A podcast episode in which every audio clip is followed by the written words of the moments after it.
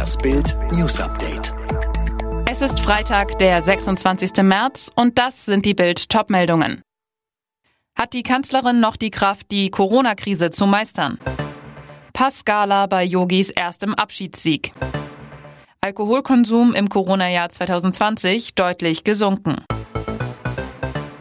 Am Tag nach ihrer historischen Entschuldigung ist alles wieder wie immer. Angela Merkel hält im Bundestag eine Regierungserklärung und von einem großen Aufbruch in der Pandemie ist nichts zu spüren.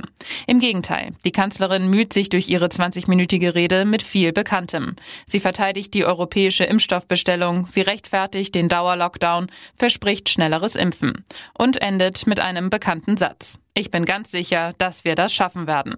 Wer nach dem Chaos um den Osterlockdown eine neue Strategie im Kampf gegen Pandemie und Frust erwartet hatte, wurde bitter enttäuscht. Sechs Monate vor der Bundestagswahl fragen sich viele, hat die Kanzlerin noch die Kraft, die Corona-Krise zu meistern? Vor allem Politiker der Opposition haben da Zweifel. F D P-Chef Christian Lindner forderte Merkel zu einem Neustart in der Pandemiepolitik auf, um die Akzeptanz für die Maßnahmen nicht zu verspielen.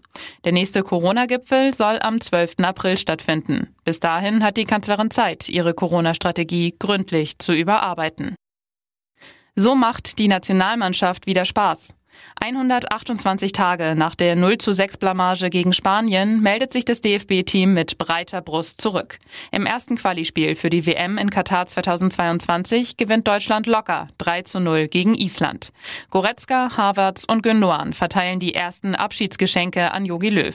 Der hört nach fünfzehn Jahren als Bundestrainer nach der E M im Sommer auf.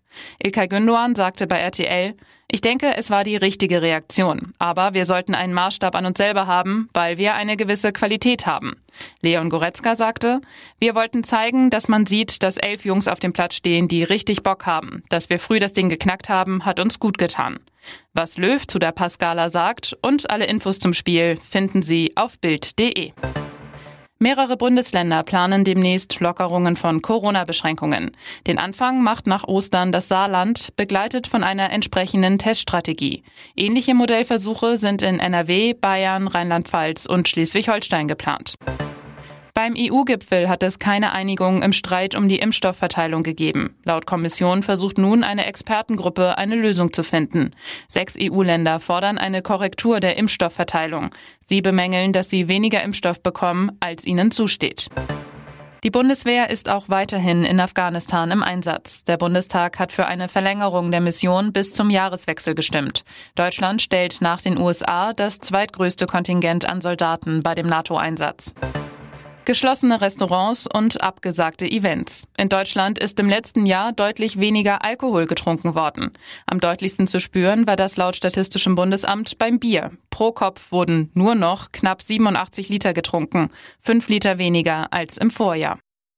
Alle weiteren News und die neuesten Entwicklungen zu den Top-Themen gibt's jetzt und rund um die Uhr online auf bild punkt de.